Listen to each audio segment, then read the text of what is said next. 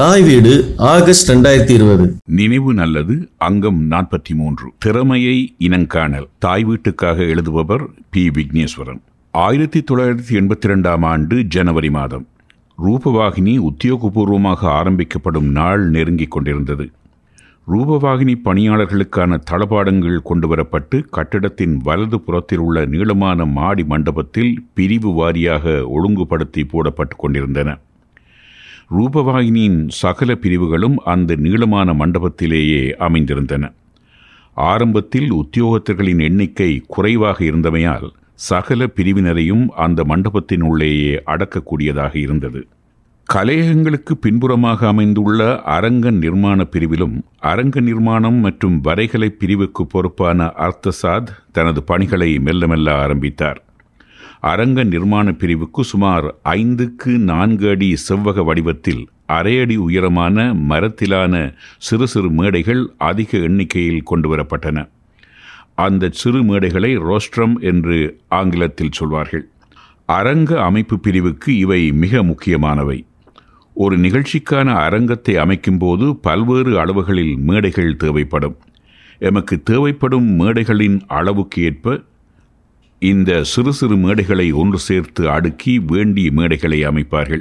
இந்த சிறு மேடைகளும் வெவ்வேறு அளவுகளில் செய்யப்பட்டு அரங்க பிரிவில் அடுக்கி வைக்கப்பட்டிருக்கும்.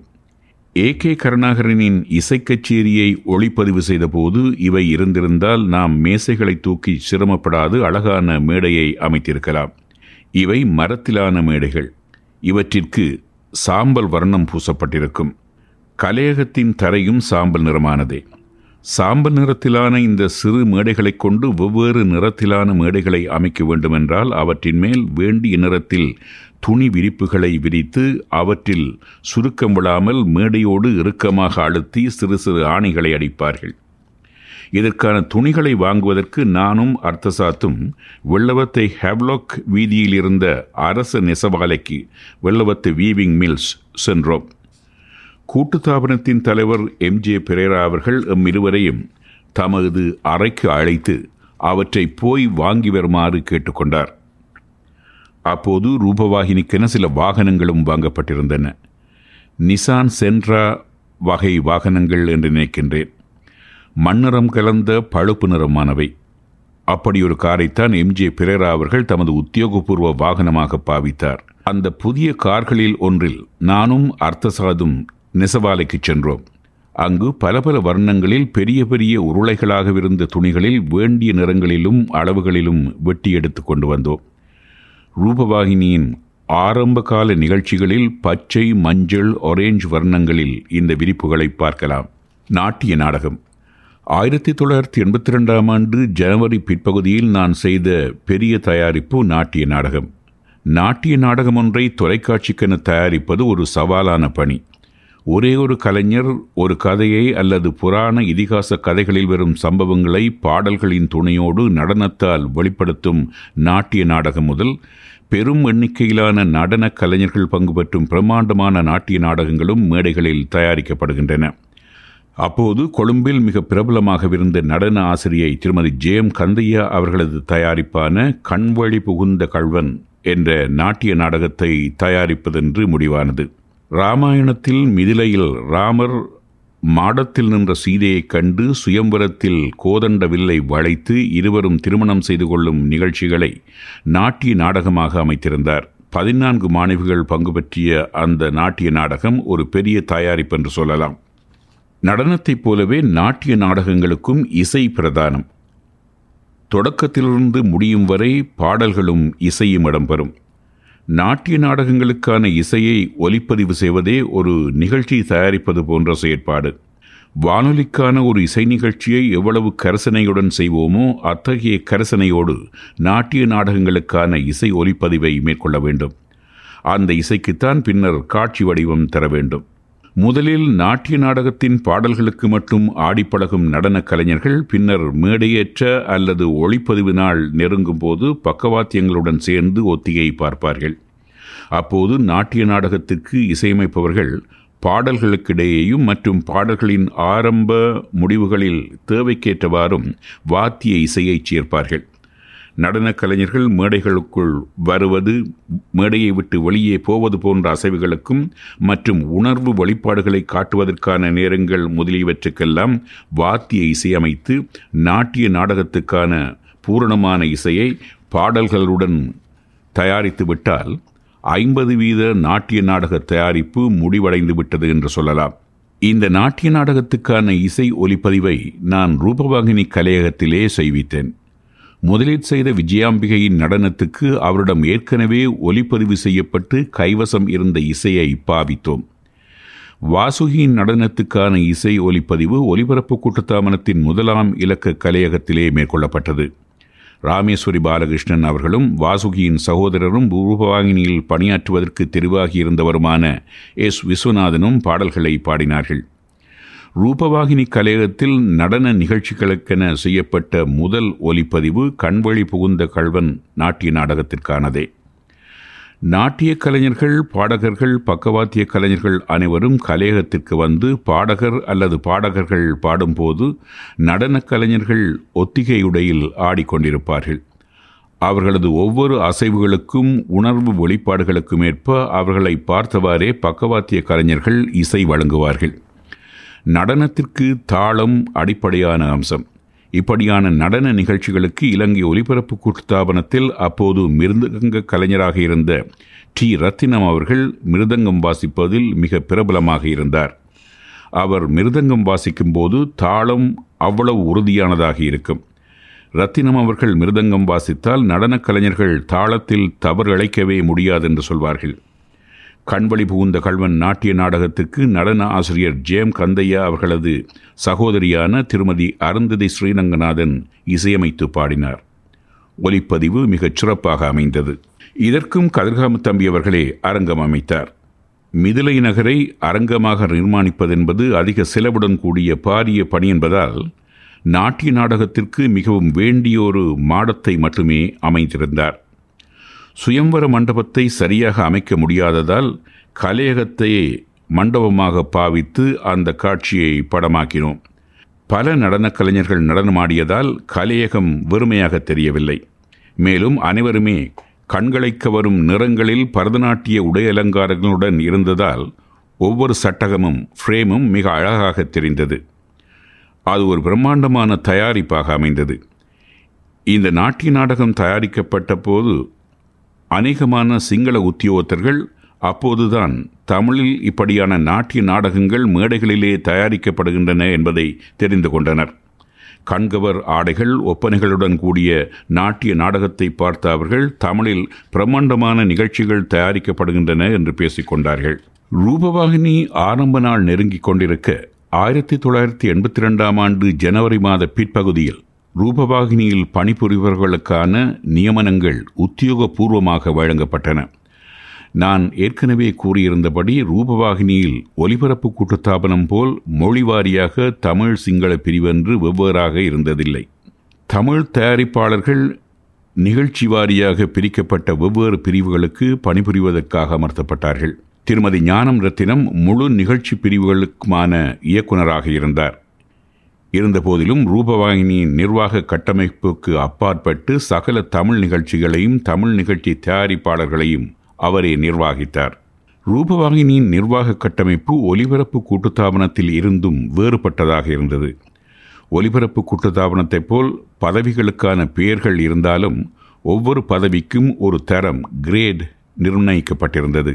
அதற்கமைய தலைவர், இவர் கூட்டுத்தாபனத்தின் நிர்வாக சபை இயக்குநர்களின் தலைவர், இயக்குனர் நாயகம் தரம் ஒன்று, உதவி இயக்குனர் நாயகம் தரம் இரண்டு, இயக்குனர் தரம் மூன்று, இணை இயக்குனர் தரம் நான்கு, உதவி இயக்குனர் அல்லது நிகழ்ச்சி பிரிவு தலைவர் தரம் ஐந்து, நிறைவேற்று தயாரிப்பாளர் தரம் ஆறு, தயாரிப்பாளர் தரம் ஏழு, தயாரிப்பு உதவியாளர் தரம் எட்டு.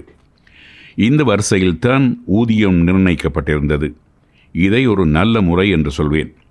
இந்த முறைதான் ஒலிபரப்பு கூட்டுத்தாபனத்தில் இருக்க வேண்டும் என்று எனது முன்னைய கட்டுரையொன்றில் விவரித்திருந்தேன். ஏனெனில் நிகழ்ச்சி பிரிவுக்கு புகுமுக பதவியாக தயாரிப்பு உதவியாளர் பதவியில் இணைந்து கொள்ளும் திறமை மிக்க இளைஞர்கள் முக்கிய பதவியாகிய தயாரிப்பாளர் பதவிக்கு வந்ததும் மேற்கொண்டு சம்பள உயர்வுக்காக உயர்பதிவுகளை நாடி நிகழ்ச்சி தயாரிப்பில் தமக்கு இருக்கும் திறமையை வீணாக்காமல் தரத்தில் உயர்வு பெற்று கூடுதலான சம்பளத்தை பெறக்கூடிய வாய்ப்பு இருந்தது. தயாரிப்பாளராக தரமுகளில் இருக்கும் ஒருவர் தனக்கு பிடித்தமான தனது திறமையை வெளிக்காட்டக்கூடிய புகழடையக்கூடிய தயாரிப்பாளர் பதவியை பெற்ற பின்னர் அந்த பதவியில் இருந்து கொண்டே காலப்போக்கில் தரம் மூன்று வரை உயர்ந்து கூடிய சம்பளத்தை பெறலாம். ஒரு நிறுவனத்தில் உயர் பதவிகள் மிக குறைந்த அளவிலேயே இருக்கும். உதாரணமாக ரூபவாகினியின் ஆரம்ப நிர்வாக கட்டமைப்பின்படி நிகழ்ச்சி பிரிவுக்கு ஒரு இயக்குனர் பதவிதான் உண்டு. அது தரம் மூன்றிற்கான பதவி. எல்லோராலும் இயக்குநராக வர இயலாது. ஆனால் தரம் மூன்றுக்கான சம்பளத்தை அனுபவம் கூடிய அனைவரும் பெறலாம். இதனால் பதவிக்கான குத்துவெட்டுகள், குறுக்கு வழி பாய்ச்சல்கள் குறைவாக இருக்கும். இந்த ஒழுங்கு நான் அங்கு பணியாற்றும் வரை இருந்தது. பின்னர் வளமை போல் எல்லாமே மாறியிருக்கக்கூடும் என்று நினைக்கின்றேன். இலங்கையில் அதிமூத்த நிர்வாக சேவை அதிகாரியான எம் ஜே பிரேரா அவர்களிடம் ரூபவாகினியை ஆரம்பித்து தொடர்ந்து நடத்தும் தலைமை பொறுப்பு கொடுக்கப்பட்டிருந்தது. இலங்கை வானொலியை ஆங்கிலேயர்களிடமிருந்து பொறுப்பேற்ற முதல் இலங்கையைச் சேர்ந்த இயக்குனர் நாயகம் என்று பெருமை பெற்றவர் எம் ஜே பிரேரா அவர்கள். நேர்மையான திறமைமிக்க நிர்வாக சேவை அதிகாரி என்று பெயர் பெற்றவர். அவர் ரூபவாகினி ஆரம்பிக்கப்பட்ட போது உத்தியோகத்தர்களுக்கு நியமனம் வழங்குவதற்கு ஒரு நிர்வாக முறையை கடைபிடித்தார். எல்லோருமே புதிதாக ஆரம்பிக்கப்பட்டுள்ள இந்த துறைக்கு வருவதற்கு வெவ்வேறு துறைகளிலிருந்து புதியவர்களாக ஏதோ ஒரு வகையில் தெரிவாகி முறையான பயிற்சி பெற்று வந்திருந்தார்கள். இருந்தபோதிலும் அவர்கள் முறைப்படி பரீட்சிக்கப்பட்டு தகுதியான பதவிகள் வழங்கப்பட வேண்டும். ஆனால் அதற்கு போதுமான கால அவகாசம் இருக்கவில்லை. எனவே தயாரிப்பாளர்களிலிருந்து உதவி இயக்குனர் நாயகம் வரை ஏற்கனவே வானொலியில் பணியாற்றியவர்களையும் மற்றும் கலைத்துறைகளில் அனுபவமும் புகழும் பெற்றவர்களையும் நியமித்தார். புதிதாக தெரிவு செய்யப்பட்டு பயிற்சி பெற்று வந்தவர்களை நிகழ்ச்சி தயாரிப்பு உதவியாளர்களாக நியமித்தார். ரூபவாகினி தொடங்குவதற்காக பல்வேறு பயிற்சி நெறிகள் நடைபெற்ற போது ட்ரோயர் என்ற கனேடியரிடம் பயிற்சி பெற்று வந்தவர்கள் அநேகமாக இளைஞர்கள், இத்துறைக்கு புதியவர்கள். எனவே அவர்களில் பெரும்பாலானவர்கள் நிகழ்ச்சி தயாரிப்பு உதவியாளர்களாகவே நியமிக்கப்பட்டார்கள். வானொலியில் பலவரிடம் அனுபவத்துடன் வந்தவர்கள் தயாரிப்பாளராக நியமிக்கப்பட்டார்கள். செய்தி பிரிவில் சில்வெஸ்ட்ர பாலசுப்ரமணியம், அருணா செல்லத்துறை, நிகழ்ச்சி பிரிவில் லூஷன் புலத் சிங்கள, பந்துல விதானகே, நான் எல்லோரும் தயாரிப்பாளர்களாக நியமிக்கப்பட்டோம். இது எடுத்த எடுப்பிலேயே மேலோட்டமாக கொடுக்கப்பட்ட நியமனங்கள். அந்த நியமனங்களை பெற்றவர்கள் அவற்றில் அதிருப்தியடைந்து தாம் அதற்கு மேலான நிலைகளில் நியமிக்கப்பட வேண்டும், அதற்கான தகுதிகள் தமக்கு இருக்கின்றன என்று கருதினால் ஒரு எழுத்து மூல விண்ணப்பத்தை சமர்ப்பிக்க வேண்டும் என்று தெரிவிக்கப்பட்டிருந்தது. இதை நிர்வாக முறையில் அனோமலி என்று ஆங்கிலத்தில் அழைப்பார்கள். அதற்கமைய அனைவரும் தமது தகமைகளை எழுத்து மூலம் விண்ணப்பிக்க அவர்கள் நேர்முக பரீட்சைக்கு அழைக்கப்பட்டு தகுதியானவர்களுக்கு உரிய பதவிகள் வழங்கப்பட்டன. அப்படி எனக்கு தயாரிப்பாளர் பதவியிலிருந்து நிறைவேற்று தயாரிப்பாளர் எக்ஸிக்யூட்டிவ் ப்ரொடியூசர் பதவி வழங்கப்பட்டது. என்னுடன் வானொலியிலிருந்து பல வருட அனுபவத்துடன் வந்தவர்கள் அனைவருக்கும் நிறைவேற்று தயாரிப்பாளர் பதவியும், அந்த வகையில் புதிதாக வந்த இளைஞர்கள் பலருக்கு தயாரிப்பாளர் பதவியும் வழங்கப்பட்டது. ஆயிரத்தி தொள்ளாயிரத்தி எண்பத்தி ரெண்டாம் ஆண்டு ஆகஸ்ட் மாதம் அளவில் இந்த குறை நிவர்த்தி செய்யும் நடவடிக்கை பூர்த்தியானது. மேற்கூறிய நியமன பரபரப்புக்கிடையேயும் எனது கலையரங்க ஒளிப்பதிவுகள் தொடர்ந்து நடைபெற்று கொண்டே இருந்தன. அடுத்த நடன நிகழ்ச்சியாக அப்போது கொழும்பில் குச்சிப்புடி நடனத்தில் மிகவும் பிரபலமாக இருந்த ரங்கா விவேகானந்தன் அவர்களை அழைப்பதென்று தீர்மானித்து அவரை அழைத்திருந்தேன். ரங்கா விவேகானந்தனின் நடனத்தை நான் சில மேடைகளில் பார்த்திருக்கிறேன். நான் ஒலிபரப்பு கூட்டுத்தாபனத்தில் பணியாற்றி கொண்டிருந்த போது ஒருமுறை ரங்கா விவேகானந்தனின் குரு வேம்பட்டி சின்னச்சத்தியம் அவர்கள் இலங்கைக்கு வந்திருந்தார். மேடை, பார்வையாளர்கள் அமரும் பகுதி முதலியவற்றை கொண்டு ஒரு மண்டபம் போல் அமைந்திருக்கும் இலங்கை ஒலிபரப்பு கூட்டுத்தாபனத்தின் ஆறாம் இலக்க கலையகத்தில் குச்சிப்புடி நடனத்திற்கான இசை ஒலிப்பதிவு செய்யப்பட்டது. சின்னச்சத்தியம் அவர்கள் பாடினார்கள். நான் அந்த கலையகத்தின் ஒலிப்பதிவாளர் அறையிலிருந்து பார்த்து கொண்டிருந்தேன். சின்னச்சத்தியம் அவர்கள் பாடிக்கொண்டிருந்த போது மேடையின் முன்னால் கீழே போடப்பட்டிருந்த கதிரையில் அமர்ந்திருந்த ரங்கா விவேகானந்தன் கதிரையில் இருந்தவாறே அவரது பாடல்களுக்கான முகபாவங்களையும் சிறு சிறு உடல் அசைவுகளையும் செய்து கொண்டிருந்தார். அது அந்த கலையகமே உயிர்ப்பு பெற்றது போன்ற உணர்வை ஏற்படுத்தியது. அவரது நடன அசைவுகளில் மிகுந்த நளினமும் லாவகமும் இருக்கும். அதேவேளை ஆரோக்கியமானவர், திடமானவர் என்ற எண்ணமும் பார்வையாளர்களுக்கு ஏற்படும். பல வெளிநாட்டு தூதரகங்கள் இலங்கை கலைஞர்களை கொண்டு நிகழ்த்தும் கலாசார நிகழ்ச்சிகளில் அப்போது ரங்கா விவேகானந்தன் பங்கு பெற்றுவதால் சகல மட்டங்களிலும் அறியப்பட்ட ஒரு கலைஞராக விளங்கினார். இவ்வாறு பல பிரமுகர்களை அறிந்தவர், அவர்களால் பாராட்டப்படுபவர் என்ற பெருமை அவருக்கு இருந்திருக்கலாம். அதில் தவறேதுமில்லை. ஆனால் அந்த பெருமையை மிகுந்த கவனத்துடன் கையாள வேண்டும். ஒளிப்பதிவுக்கு வந்திருந்த ரங்கா விவேகானந்தன் என்னுடன் பேசும்போது நல்லையா ஆண்டி அதை சொன்னார், நல்லையா ஆண்டி இதை சொன்னார் என்று பேசினார். நான் அவரிடம் யார் நல்லையா ஆண்டி என்று கேட்டேன். என்ன, உங்கள் பணிப்பாளர் சபை இயக்குனர் திருமதி நல்லையாவை தெரியாதா என்று கேட்டார். சபை பணிப்பாளர்களில் ஒருவரான திருமதி நல்லையா அவர்களை அறிந்திருக்கிறேன். ஆனால் நீங்கள் நல்லையா ஆண்டி என்றவுடன் தொலைக்காட்சி நிகழ்ச்சி தயாரிப்பு பற்றி தெரிந்த உங்களது உறவினர் என்று நினைத்தேன் என்று கூறியவுடன் அதை புரிந்து கொண்டு பேசாமல் இருந்து விட்டார். பின்னர் ஒளிப்பதிவை முடித்தோம். அவரது நடனத்துக்கு அரங்கம் எதுவும் அமைக்கவில்லை. கலையகத்தின் கருப்பு திரை பக்கத்தில் அவரது நடனத்தை ஒளிப்பதிவு செய்தோம். முதலில் செய்த இரண்டு நடனங்களையும் மண்டபம் போன்ற அரங்கம் அமைத்து செய்ததால் இந்த நடனத்தை வித்தியாசமாக கருப்பு வெல்வெட் திரைச்சீலையை பின்னணியாக கொண்டு செய்தால் நன்றாக இருக்கும் என்று தீர்மானித்தேன். தூய கருப்பு நிறம் ஒளியை உறிஞ்சக்கூடியது. சற்று அதிகப்படியான ஒளியமைப்பு செய்ய வேண்டும். பின்னால் உயரத்திலிருந்து பாய்ச்சப்படும் பேக்லைட்டை சற்று அதிகமாக பாய்ச்சினால் நடன கலைஞரின் உருவம் முப்பரிமாணங்களுடன் தனித்து தெரியும். உடை சிவப்பு சார்ந்த நிறங்களிலோ ஒளிர் மஞ்சள் அல்லது ஒரேஞ்சு நிறத்திலோ இருந்தால் திரையில் பிரமிக்க வைக்கும். எனவேதான் இம்முறை கருப்பு திரையை பின்னணியாக கொண்டு தயாரிப்பதென்று முறை முடிவெடுத்தேன். அதே ஆண்டு பிற்பகுதியில் தமிழ்நாட்டின் அரச அவை நர்த்தகியாகவிருந்த சுவர்ணமுகி அவர்கள் இலங்கை வந்திருந்த போது அவரது நடனத்தையும் அதே பின்னணியில் ஒளிப்பதிவு செய்தேன். ஒளிப்பதிவு முடிந்ததும் அதை பார்த்த அவர் நன்றாக இருக்கிறது என்று கூறி சென்று விட்டார். ரூபவாகினி உத்தியோகபூர்வமாக ஆரம்பிக்கப்பட்ட நாளில் ஒளிபரப்பான விசேட நிகழ்ச்சியொன்றில் பல சிங்கள கலைஞர்களது நடன நிகழ்ச்சியுடன் அவரது நடனம் ஒன்றும் ஒளிபரப்பானது. அவரது நடனம் ஒளிபரப்பானதன் பின்னர் என்னுடன் தொலைபேசியில் தொடர்பு கொண்டு நடனத்தை சிறப்பாக ஒளிப்பதிவு செய்திருப்பதாக பாராட்டினார். பின்னர் என்னுடன் நட்பாக பழகத் தொடங்கினார். நடனக்கலை பற்றிய புத்தகங்களை எனக்கு தந்திருக்கிறார். தெய்வலையில் அவர் புதிதாக ஒரு வீடு கட்டிய போது என்னையும் மனைவியையும் அந்த வீட்டுக்கு அழைத்து நாங்கள் சென்றிருந்தோம். எனது மகள் பிறந்தபோது எனது வீட்டுக்கு வந்தார். பின்னர் அவர் ஜெர்மன் கலாச்சார நிலையத்தின் இயக்குநராக இருந்த பாத் என்பவரை மனம் செய்து வெளிநாடு சென்றுவிட்டார். இலங்கையில் இருந்திருப்பாரே, ஆனால் அங்கு ஒரு முன்னணி நடன கலைஞராக திகழ்ந்திருப்பார்.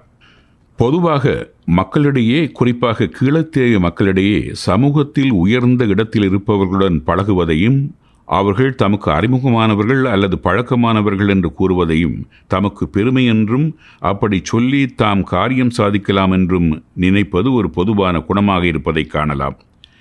இது ஒரு சுய கௌரவ குறைவான செயல் என்று நான் நினைப்பதுண்டு. ஒருவருக்கு அவரது துறைசார் திறமையும் நேர்மையான உழைப்பும் சக மனிதர்களுக்கு தீங்கிழைக்காத குணமும் மட்டுமே அவருக்கான அடையாளமாகவும் கௌரவமாகவும் இருக்க வேண்டும். சக்திமிக்க அரசியல்வாதிகளும் சமூகத்தின் உச்சத்தில் உள்ளவர்களும் தமக்கு பரிச்சயமானவர்கள் என்று சொல்வதில் பெருமை கொள்ள என்ன இருக்கிறது? துரதிர்ஷ்டவசமாக இவ்வாறு செல்வாக்கை காட்டி அல்லது செல்வாக்கின் மூலமாக நன்மைகள் பெறுவது எமது பகுதி நாடுகளில் சாத்தியமாக இருக்கிறது. ஒருவர் முறையாக தனது திறமை காரணமாக ஒரு உத்தியோகத்திற்கு தெரிவாகி வந்தாலும் அவர் தனக்கு அந்த மந்திரியை தெரியும், அந்த பெரும் புள்ளியை தெரியும், அவர் மூலமாகத்தான் தனக்கு இந்த உத்தியோகம் கிடைத்தது என்று சொல்லி பெருமை பேசும் பரிதாபமான நிலை மத்தியில் இருக்கிறது. தனது திறமையை விட செல்வாக்குத்தான் பலமென்று நினைக்கும் பலவீனமான நிலை.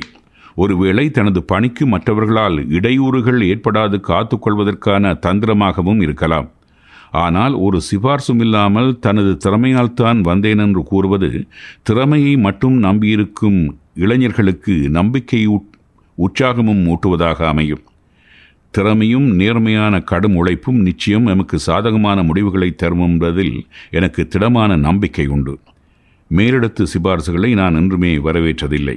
என்னுடைய நாடகங்களை வானொலியில் கேட்பவர்கள் அல்லது தொலைக்காட்சியில் பார்ப்பவர்கள் என்னிடம் வந்து சிறந்த நாடகம் என்று பாராட்டுவது வழக்கம். சிலர் என்னை மகிழ்ச்சிப்படுத்த எண்ணி உங்கள் நாடகம் சிறந்ததென்று அந்த டாக்டர் சொன்னார், இந்த பேராசிரியர் சொன்னார் என்றெல்லாம் புகழ்வார்கள். அப்படி புகழ்பவர்கள் எனக்கு அறிமுகமற்றவர்களாக இருந்தால் நான் அப்படியா நல்லது என்று கூறி பேசாமல் இருந்து விடுவேன். ஆனால் நான் மனம் விட்டு பேசுபவர் அப்படி சொன்னால் டாக்டர் சொன்னாரா பேராசிரியர் சொன்னாரா அதற்கென்ன, சோ வாட் என்று கேட்பேன். டாக்டராக இருப்பதோ பேராசிரியராக இருப்பதோ அல்லது எந்த உயர்நிலையில் இருப்பதோ மட்டும் ஒரு கலைப்படைப்பை விமர்சிப்பதற்கு தகுதியாகி விடாதென்று நான் நம்புகிறேன். அவ்வளவாக படிக்காத வீதியோரத்தில் இளநீர் விற்கும் ஒருவர் கலைகள் மீது ஆழமான பார்வையும் ரசனையும் கொண்டவராக இருக்கலாம். அப்படியான பலருடன் நான் விரும்பி பழகியிருக்கிறேன். செல்வாக்குடையவர்களோ உயர் பதவியில் இருப்பவர்களோ அல்லது கல்விமான்களோ கூட கலை என்னும் போது ரசனை குறைவானவர்களாக இருக்கலாம். அவ்வாறானவர்களையும் நான் அதிகம் பார்த்திருக்கிறேன். எனவே ஒருவர் எந்த கலைப்படைப்பையும் விமர்சனம் செய்யும் போது அவர் எவ்வளவு தூரம் அந்த கலைகள் பற்றிய ஆழ்ந்த அறிவும் உயர் ரசனையும் கொண்டவர் என்பதுதான் முக்கியம். ஒருவர் கலைகளை பற்றி பேசுவதிலிருந்து அவரது ரசனையையும் அறிவையும் இலகுவில் இனங்காண முடியும். சரியான கலைஞர்களையும் கலைப்படைப்புகளையும் இனம் கண்டு ஊக்குவிக்கும் முக்கிய பொறுப்பில் இருக்கும் தயாரிப்பாளர்களுக்கு அனைத்திலும் சரியானவற்றை இனங்காணும் திறமை மிகவும் அவசியமானது. எமது சமூகத்தில் ஒன்றின் பெருமானத்தை வைத்து அதற்கு சம்பந்தமில்லாத மற்றொன்றின் பெருமானத்தை மதிப்பிடும் பழக்கம் இருக்கிறது. இதை வெளிப்படையாகவும் சற்று மிகைப்படுத்தியும் விளக்குவதென்றால், ஒரு கர்நாடக இசை போட்டிக்கு ரசாயனவியலில் கலாநிதி பட்டம் பெற்ற ஒருவரை நடுவராக நியமிப்பதை கூறலாம். அப்படி உயர்நிலையில் இருப்பவர் ஒருவரை சிறந்த பாடகரென்றோ நடிகரென்றோ பாராட்டிவிட்டால் அதை பெரும் பேராக கருதக்கூடிய குணம் எம்மிடையே உண்டு. ரசாயனவியலில் கலாநிதி பட்டம் பெற்றவர் சிறந்த இசையறிஞராகவோ கலைஞராகவோ இருந்துவிட்டால் பிரச்சனை இல்லை. அவர் படித்தவர், அந்தஸ்துள்ளவர் என்பதற்காக மட்டும் இவ்வாறு கலைத்துறைகளில் அவர்களை செல்வாக்குடையவர்களாக ஆக்குவது கலைத்துறைகளின் வளர்ச்சியை மிகவும் பாதிக்கும். இப்படி சம்பந்தமில்லாதவர்கள் தமக்கு சம்பந்தமற்ற வேலைகளை செய்வது இலங்கையில் நிறையவே நடக்கிறது. அது மட்டுமல்லாமல் சமூகத்தில் கௌரவமான அந்தஸ்தில் இருப்பவர்கள் கலைத்துறைகளில் மேலோட்டமாக ஈடுபாடு காட்டிவிட்டு அவர்களே வரலாறும் எழுதும் நிலைமையும் இருந்தால் பக்கச்சார்பான வரலாறே எமக்கு கிடைக்கும். கலைஞர்கள், எழுத்தாளர்கள் மற்றும் எந்த படைப்பாளிகளும் தமது துறைசார் திறமைகளினால்தான் மக்களால் அறியப்படுகிறார்கள். அதுவே அவர்களது பலம், அடையாளம். அதை விடுத்து அவர்கள் செல்வாக்குடையவர்களின் சிபார்சுகளை நாடியோ செல்வாக்குள்ளவர்களுடன் நட்பாக இருக்கின்றோம் என்று காட்டியோ அல்லது அரசியலில் ஆளும் கட்சியைச் சேர்ந்தவர்கள் என்று தம்மை காட்டியோ காரியம் சாதிக்க வேண்டியதில்லை. இவற்றை நான் கூறுவது ஒரு பொதுவான கூற்றுப்போல் தெரிந்தாலும், தொலைக்காட்சி, வானொலி போன்ற எமது கலை கலாச்சாரம் பெறும் ஊடகங்களில் அவற்றை வளர்க்கும் பொறுப்பான பதவிகளில் இருப்பவர்கள் நான் மேற்கூறியவற்றை நன்கு உணர்ந்து மிகவும் கண்டிப்பாக செயற்பட வேண்டும் என்பதற்காகவே இவற்றை கூறுகிறேன். ரங்கா விவேகானந்தன் நல்லையா ஆண்டி பற்றி பேசியதை வைத்து எனது கலை நிர்வாக நிலைப்பாட்டை வெளிப்படுத்த உதவி செய்தமைக்கு அவருக்கு எனது நன்றி. அவர் என்னுடன் பின்னர் நட்புடன் பழகினாலும் முதலில் திருமதி நல்லையா அவர்களிடம் கலையகத்தில் நடந்த சம்பவத்தை பற்றி கூறியிருக்க வேண்டும். திருமதி நல்லையா, என்ன உங்களோட தயாரிப்பாளருக்கு என்னை தெரியவில்லையாமே என்று திருமதி ஞானம் ரத்தினத்திடம் கேட்டிருக்கிறார். அப்படி கேட்டதோடு சரி, பெரிதாக வன்மம் எதுவும் வைத்து கொண்டிருக்கவில்லை என்று நினைக்கின்றேன். என்னை காணும் போதெல்லாம் நன்றாகவே பேசுவார். எனது கணிப்பின்படி அவர் வசதியான வாழ்க்கை வாழுகின்ற, இந்திய படங்களை ரசிக்கின்ற, எதையுமே தீவிரமாக எடுத்துக்கொள்ளாமல் ஒரு மென்மை போக்குடன் வாழும் ஒரு பெண்மணி. ஒரு சமூகத்திற்கான ஊடகத்தின் பொறுப்புகள் என்ன, சமூகத்தின் பல்துறை வளர்ச்சியிலும் குறிப்பாக கலைத்துறை வளர்ச்சியில் ஊடகங்களின் பங்கு என்ன என்பது பற்றி நினைத்து பார்க்க அவகாசமோ தேவையோ இதற்கு முன்னர் அவருக்கு இருந்திருக்காது. அவர் தமிழராக இருந்தாலும் அவர் சமூகத்திற்கு புதியவர் என்றே சொல்வேன். எமது சமூகத்தில் உள்ளவர்கள் தமக்கு வேண்டியதை சாதிப்பதற்கு எப்படியெல்லாம் முறைகேடான வழிகளில் சூட்சுமமாக நடந்து கொள்வார்கள் என்பதும் அவருக்கு தெரிந்திருக்காது. எனது கணிப்பின்படி வாழ்க்கையை இலகுவாக அனுபவித்து கொண்டிருக்கும் நல்ல பெண்மணியொருவரை ரூபவாகினி போன்ற மொழி, கலை, கலாச்சாரம், இலக்கியம் என்று சமூகத்தின் முக்கியமான அம்சங்களை கையாளும் ஊடகத்துறை பணிப்பாளர் சபையின் இயக்குநராக நியமிப்பது என்பது ஆட்சிக்கு வரும் கட்சிகளின் தமிழ் சம்பந்தமான அசிரத்தை போக்கிற்கு உதாரணம் எனலாம். தனது கட்சிக்கு ஆதரவு தரும் ஒருவரின் மனைவி என்ற தகுதியை மாத்திரம் வைத்து அத்தகைய முக்கியமான இடங்களில் பொறுப்புகளை கொடுப்பது அரசின் தமிழர்கள் மீதான பாராமுக போக்கிற்கு உதாரணம். திருமதி நல்லையா என்ன செய்வார்? அவருக்கு அப்படி ஒரு முக்கியமான பொறுப்பு தரப்பட்டவுடன் சமூகத்தின் உள்நோக்கம் கொண்ட பல தரப்பினரும் அவரிடம் சென்று கூறுபவற்றால் திக்குமுக்காடி போவார். அதேவேளை தன் மீது திடீரென விழும் சமூகத்தின் பார்வை தனக்கும் சமூகம் ஒரு முக்கியத்துவத்தை தருவதாக நினைத்து அதை அனுபவிக்கவும் தொடங்கிவிடுவார். அவர் மட்டுமல்ல, அப்படி வரும் அனைவரும் அவ்வாறு தான் செய்வார்கள். இது ஒரு மிக முக்கியமான துறை. இங்கு உரியவர்களை தேர்ந்தெடுப்பதில் மிக கவனம் வேண்டும். துறைசார் நிபுணர்கள் சிந்தித்து அவதானத்துடன் செயற்படுவது போல் இப்படி திடீரென்று செல்வாக்கால் வளர்ப்பவர்கள் செயற்படுவதில்லை. தாம் சார்ந்த கட்சிக்கு ஆதரவாளர்களை தேடும் மனப்பான்மையால் தன்னை தேடி வந்து உதவி கேட்பவர்களுக்கெல்லாம் வாக்குறுதி அளித்துவிட்டு துறைசார் நிபுணர்களிடம் அனுப்புவது நிர்வாகிகளை சங்கடத்தில் ஆழ்த்தும் செயல். தாம் காணும் அனைவருக்கும் அல்லது தம்மை நாடி வரும் அனைவருக்கும் வாக்குறுதி அளித்துவிட்டு ரூபவாகினிக்கு அனுப்பி வைத்தால் தமிழ் நிகழ்ச்சிகளுக்கு பொறுப்பாக இருப்பவர் ஒருவரை தேர்ந்தெடுப்பதற்கு வேண்டிய நிபந்தனைகளை சரிவர பின்பற்றி அவ்வாறு அனுப்பி வைக்கப்படுபவர்கள் தகுதியற்றவர்கள் என்று காணும் பட்சத்தில் அவர்களை நிராகரிக்க வேண்டி ஏற்படும். இதனால் அந்த பணிப்பாளர் சபை அங்கத்தவருக்கும் தமிழ்ச்சபைக்கு பொறுப்பாக இருப்பவருக்கும் இடையே மனக்கசப்பும் முருகல் நிலையும் ஏற்படுவது இலங்கையில் வழக்கமாக இருந்தது. இது சிங்கள பகுதிகளில் அவ்வளவாக நடைபெறுவதில்லை. சிங்கள பணிப்பாளர் சபை அங்கத்தவர்கள் யார் என்பதே பலருக்கு தெரியாது. அவர்கள் துறைகளை நேரடியாக கையாளும் நிர்வாகத்தில் குறுக்கிடுவதில்லை. கூட்டுத்தாபனம் சம்பந்தமான பொதுவான முடிவுகளை எடுக்கும் கூட்டங்களுக்கு வந்துவிட்டு போய்விடுவார்கள்.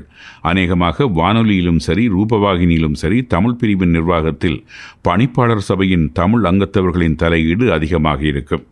தொலைக்காட்சி வானொலி போன்ற ஊடகங்களை வெளியிலிருந்து பார்ப்பவர்கள் அவற்றின் நிகழ்ச்சிகளை, அந்த நிகழ்ச்சிகளில் பங்கு பெற்றும் கலைஞர்களை, ஓரளவு விஷயம் தெரிந்தவர்கள் அந்த நிகழ்ச்சிகளின் தயாரிப்பாளர்களின் திறமையை ரசித்து பாராட்டிவிட்டு போய்விடுவார்கள். ஆனால் அவற்றை சரியான முறையில் நிர்வகிப்பதில் உள்ள சிரமங்களை எடுத்து காட்டுவதற்காகவே இவற்றை விரிவாக எழுதுகிறேன்.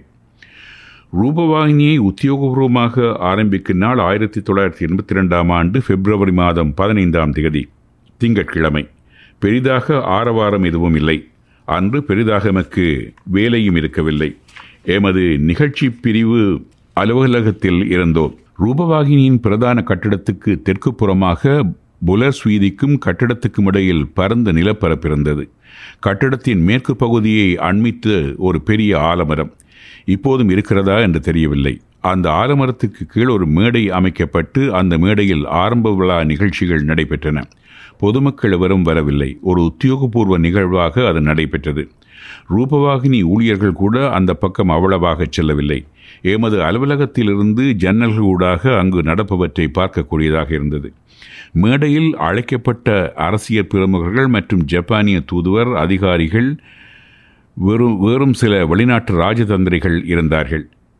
மேடையின் முன்னால் மிக குறைவாக போடப்பட்டிருந்த கதிரைகளிலும் அழைக்கப்பட்ட பிரமுகர்கள் அமர்ந்திருந்தார்கள். உரைகள் இடம்பெற்றன. ரூபவாகினி ஊழியர்கள் சிலர் அவ்வப்போது அங்கு சென்று சற்று தூரத்தில் நின்று நடப்பவற்றை பார்த்தார்கள். மேடையில் நடைபெற்றவை அனைத்தும் நேரடியாக ஒளிபரப்பப்பட்டன என்று நினைக்கின்றேன். கலையகத்திலிருந்தும் சில கலை நிகழ்ச்சிகள் ஒளிபரப்பாகின. அன்றைய கலையக ஒளிபரப்பினை விவரணப் பிரிவின் தலைவராக இருந்த கமூர் நெறிப்படுத்தினார். அந்த ஒளிபரப்பில் தான் ரங்கா விவேகானந்தனின் நடனம் ஒன்றும் ஒளிபரப்பானது. மிக எளிமையாக உத்தியோகபூர்வ ஆரம்ப விழா நடந்து முடிந்தது. அன்று நிகழ்ச்சிகள் நடைபெறுவதற்காக ஆயத்தமாகிக் கொண்டிருந்த போது மேடையில் போடப்பட்டிருந்த திரைச்சீலை ஒன்று படப்பிடிப்புக்காக கட்டப்பட்டிருந்த ஒளிவிளக்கின் சூடு தாங்காது எரிந்ததும் எல்லோரும் பரபரப்பானதும் எனக்கு நினைவிருக்கிறது. ஏனையவை அவ்வளவாக நினைவில் இல்லை.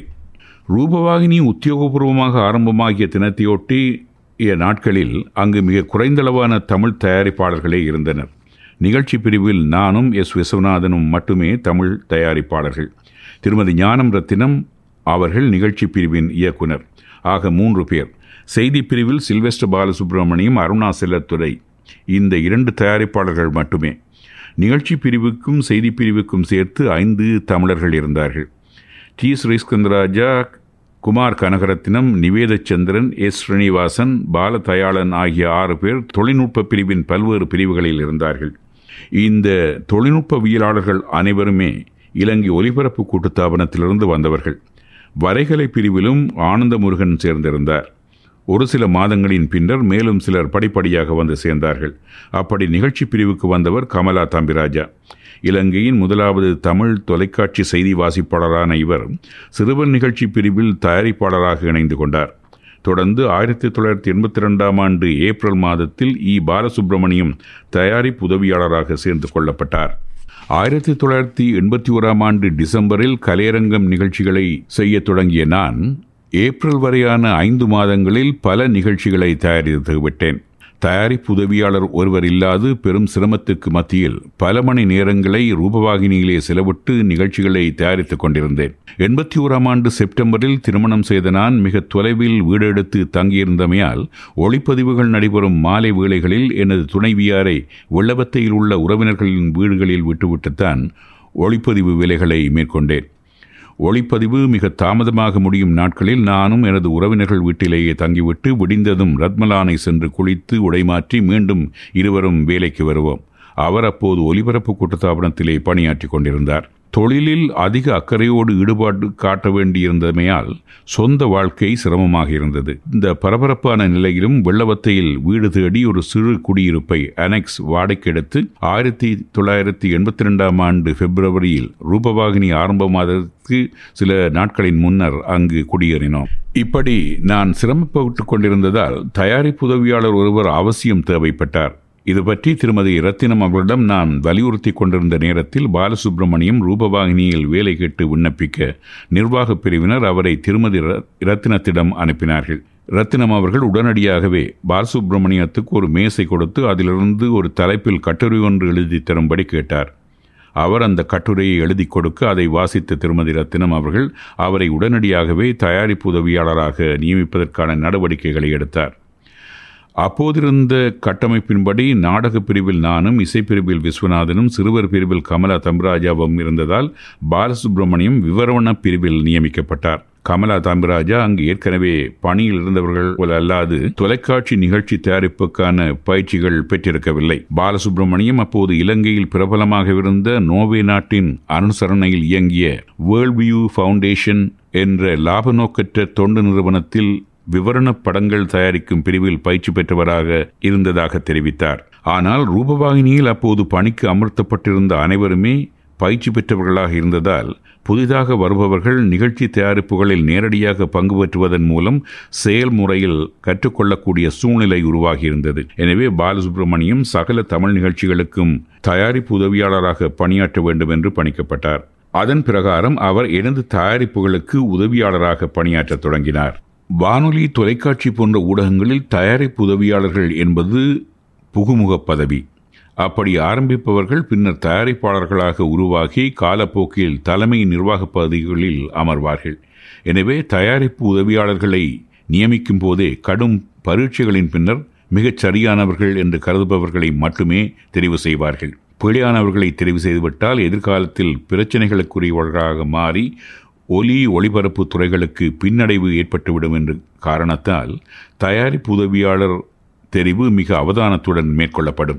நாம் ஒருவரை தயாரிப்பு உதவியாளராக எடுத்தே ஆக வேண்டும் என்ற நிலையில் இருந்ததால் திருமதி ரத்தினம் அவர்கள் உடனடியாகவே பாலசுப்ரமணியத்தை தெரிவு செய்துவிட்டார். இருந்தாலும் தான் சரியானவரைத்தான் தெரிவு செய்திருப்பதாக அவர் நம்பினார். எனக்கு ஒரு உதவி தயாரிப்பாளர் கிடைத்துவிட்டார் என்ற நிம்மதியை பெற்றது.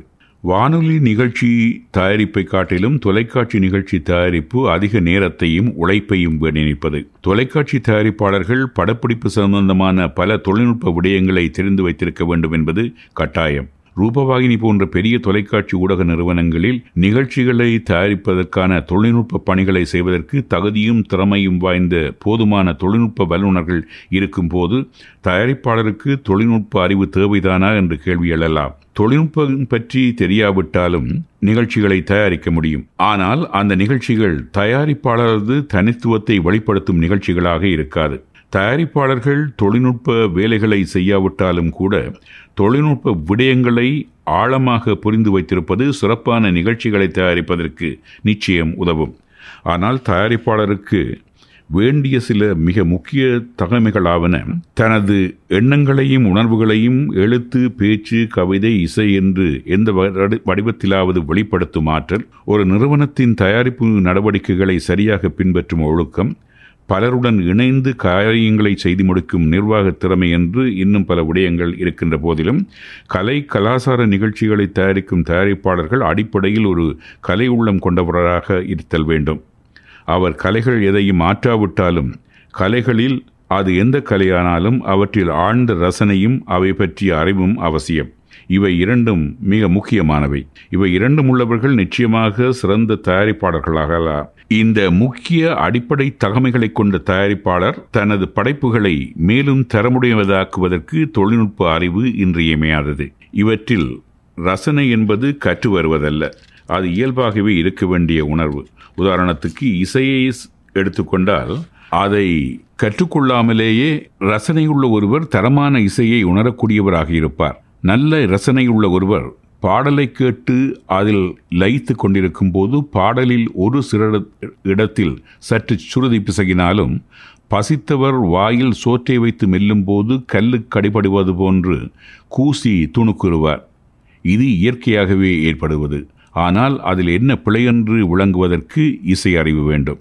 இசையறிவு உள்ளவர்களுக்கெல்லாம் ஆழ்ந்த ரசனை இருக்கும் என்றும் சொல்லிவிட முடியாது. அப்படி ரசனை இல்லாது சங்கீதம் கற்று ஒப்புவிப்பவர்களை நாம் பார்த்திருக்கிறோம். சங்கீதம் மட்டுமல்ல, எந்த கலையை எடுத்துக்கொண்டாலும் ஆழ்ந்த ரசனை உள்ளவர்கள் நல்லவற்றை இலகுவாக இனங்கண்டு விடுவார்கள். ஆனால் கலையறிவு உள்ளவர்கள் பலரை கண்டுபிடிக்க முடிந்தாலும் ஆழ்ந்த ரசனை உள்ளவர்கள் அரிதாகவே இருப்பார்கள்.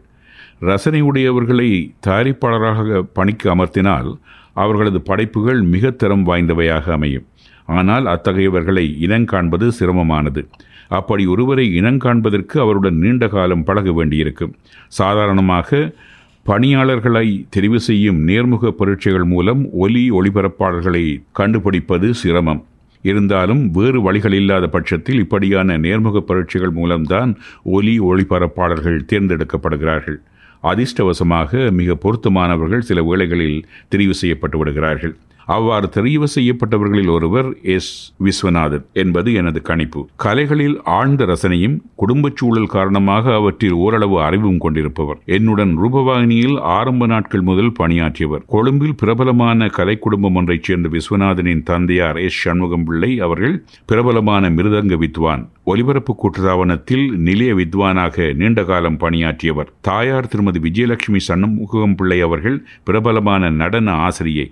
அவர் கர்நாடக இசை வல்லுநரும் ஆவார். இவரது சகோதரி திருமதி வாசுகி ஜெகதீஸ்வரன் இப்போது கொழும்பில் மிக முன்னணியில் இருக்கும் நடன கலைஞரும் நடன ஆசிரியரும் ஆவார். விஸ்வநாதனை எழுபதுகளின் பிற்பகுதியில் அவர் ஒலிபரப்பு கூட்டுத்தாபனத்தில் கல்வி நிகழ்ச்சிகளில் பங்கு பெற்று வரும்போது பார்த்திருக்கிறேன். பின்னர் தமிழ்ச்சேவை ஒன்றில் பகுதி நேர அறிவிப்பாளராக தெரிவாகி பணியாற்றியிருக்கிறார். அப்போதெல்லாம் அவருடன் அவ்வளவாக பழகும் சந்தர்ப்பம் கிடைக்கவில்லை. இந்தியாவில் படித்து விஞ்ஞான பட்டம் பெற்ற அவர் இலங்கையின் தொலைக்காட்சி ஆரம்பிப்பதை முன்னிட்டு கனேடிய தொலைக்காட்சி நிகழ்ச்சி தயாரிப்பு பயிற்சியாளர் வேணு ட்ரோயர் அவர்களின் பயிற்சி நிறைக்கு தெரிவாகி ரூபவாகினியின் ஆரம்ப தயாரிப்பாளர்களில் ஒருவராக இணைந்த பின்னர் அவருடன் நெருங்கி பழகும் சந்தர்ப்பம் கிடைத்தது. தயாரிப்பு பயிற்சி முடிந்தவுடனேயே செய்தி வாசிப்பதற்கும் தெரிவாகி ரூபவாகினி ஆரம்பிக்கப்பட்ட போது ஏற்கனவே சுயாதீன தொலைக்காட்சியில் செய்தி வாசித்துக் கொண்டிருந்த கமலா தம்பிராஜா, மனோகரி சதாசிவம், வி என் மதியழகன் ஆகியோர் ரூபவாகினியில் செய்தி வாசிக்க தொடங்க அவர்களுடன் விஸ்வநாதனும் ஒருவராக செய்தி வாசிக்க தொடங்கினார். விஸ்வநாதனுடன் நெருங்கி பழகத் தொடங்கிய சிறிது காலத்திலேயே அவர் ஒரு தயாரிப்பாளருக்கு வேண்டிய திறமைகளை கொண்டிருப்பதை புரிந்து கொண்டேன். மிகவும் நாகரிகமாகவும் மென்மையாகவும் பழகும் விஸ்வநாதன் தனது கோபதாபங்களை வெளியே காட்டிக்கொள்ளாது அனைவருடனும் அனுசரித்து போகும் தன்மை கொண்டவர். நான் தமிழ் நிகழ்ச்சி பிரிவின் தலைமை பொறுப்பில் இருந்தபோது சந்தித்த இன்னல்கள் இடையூறுகளின் போதெல்லாம் எனக்கு ஆதரவாக துணை நின்று மனதுக்கு ஆறுதலாக இருந்தவர்.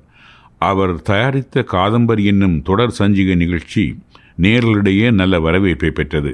எனது காலத்திலே நாட்டிய நாடகம் போன்ற பல நிகழ்ச்சிகளை தயாரித்த விஸ்வநாதன் சில நாடகங்களையும் தயாரித்திருக்கிறார். தமிழ் நிகழ்ச்சி பிரிவின் தலைமை பொறுப்பில் இருக்கும்போது ஆயிரத்தி தொள்ளாயிரத்தி தொண்ணூறாம் ஆண்டின் பிற்பகுதியில் நான் விலகிச் சென்றுவிட சில்வெஸ்ட்ர பாலசுப்ரமணியம் அந்த பொறுப்பை ஏற்று சிறிது காலம் பணியாற்றிவிட்டு ஓய்வு பெற விஸ்வநாதன் தமிழ் பிரிவின் தலைமை பொறுப்பை ஏற்றார். நாட்டில் உள்நாட்டு யுத்தம் ஒன்று நடைபெற்று கொண்டிருந்த வேளையில் அரச ஊடகமும் ஒன்றின் தமிழ்ச்சேவைக்கு பொறுப்பாக இருப்பதென்பது கத்திமேல் நடப்பது போன்ற மிக கவனத்துடன் ஆற்ற வேண்டிய பணி. அவர் அதனை மிக அவதானமாக கையாண்டிருக்கிறார். அவரது காலத்தில் தமிழ்ச்சேவை மேலும் விரிவடைந்தது. ரூபவாகினியில் தமிழுக்கென்று நேத்ரா ஒளிபரப்பு ஆரம்பிக்கப்பட்டது. அந்த பொறுப்புகளை கையாண்டு கொண்டே பல சிங்கள தொலைக்காட்சி நாடகங்களில் நடித்ததாகவும் அறிகிறேன். அது நான் அவரை பற்றி அறிந்திராத புதிய பக்கம். நான் அந்த நாடகங்களை பார்க்கவில்லை என்றாலும் நடராஜ சிவத்தை அடுத்து சிங்கள தொலைக்காட்சி நாடகங்களில் அதிகமாக நடித்த தமிழ் நடிகராக விஸ்வநாதனை கூறுவார்கள். இப்போது பணியிலிருந்து ஓய்வு பெற்ற பின்னரும் அவர் தொடர்ந்தும் புதியவர்களை ஊடகத்துறையில் பயிற்றுவிப்பது, ஊடகத்துறை சம்பந்தமாக பல்கலைக்கழகங்களில் விரிவுரை ஆற்றுவது போன்ற பணிகளை செய்து கொண்டு ஒரு மூத்த ஊடகவியலாளராக இயங்கிக் கொண்டிருக்கிறார். ஒரு புதிய ஊடகத்தில் ஆரம்பத்திலிருந்தே என்னுடன் இணைந்து விஸ்வநாதன் பணியாற்றிய நாட்கள் நினைப்பதற்கு இனிமையானவை. இன்றும் என்னுடன் மிக நட்புடன் தொடர்பில் இருக்கிறார்.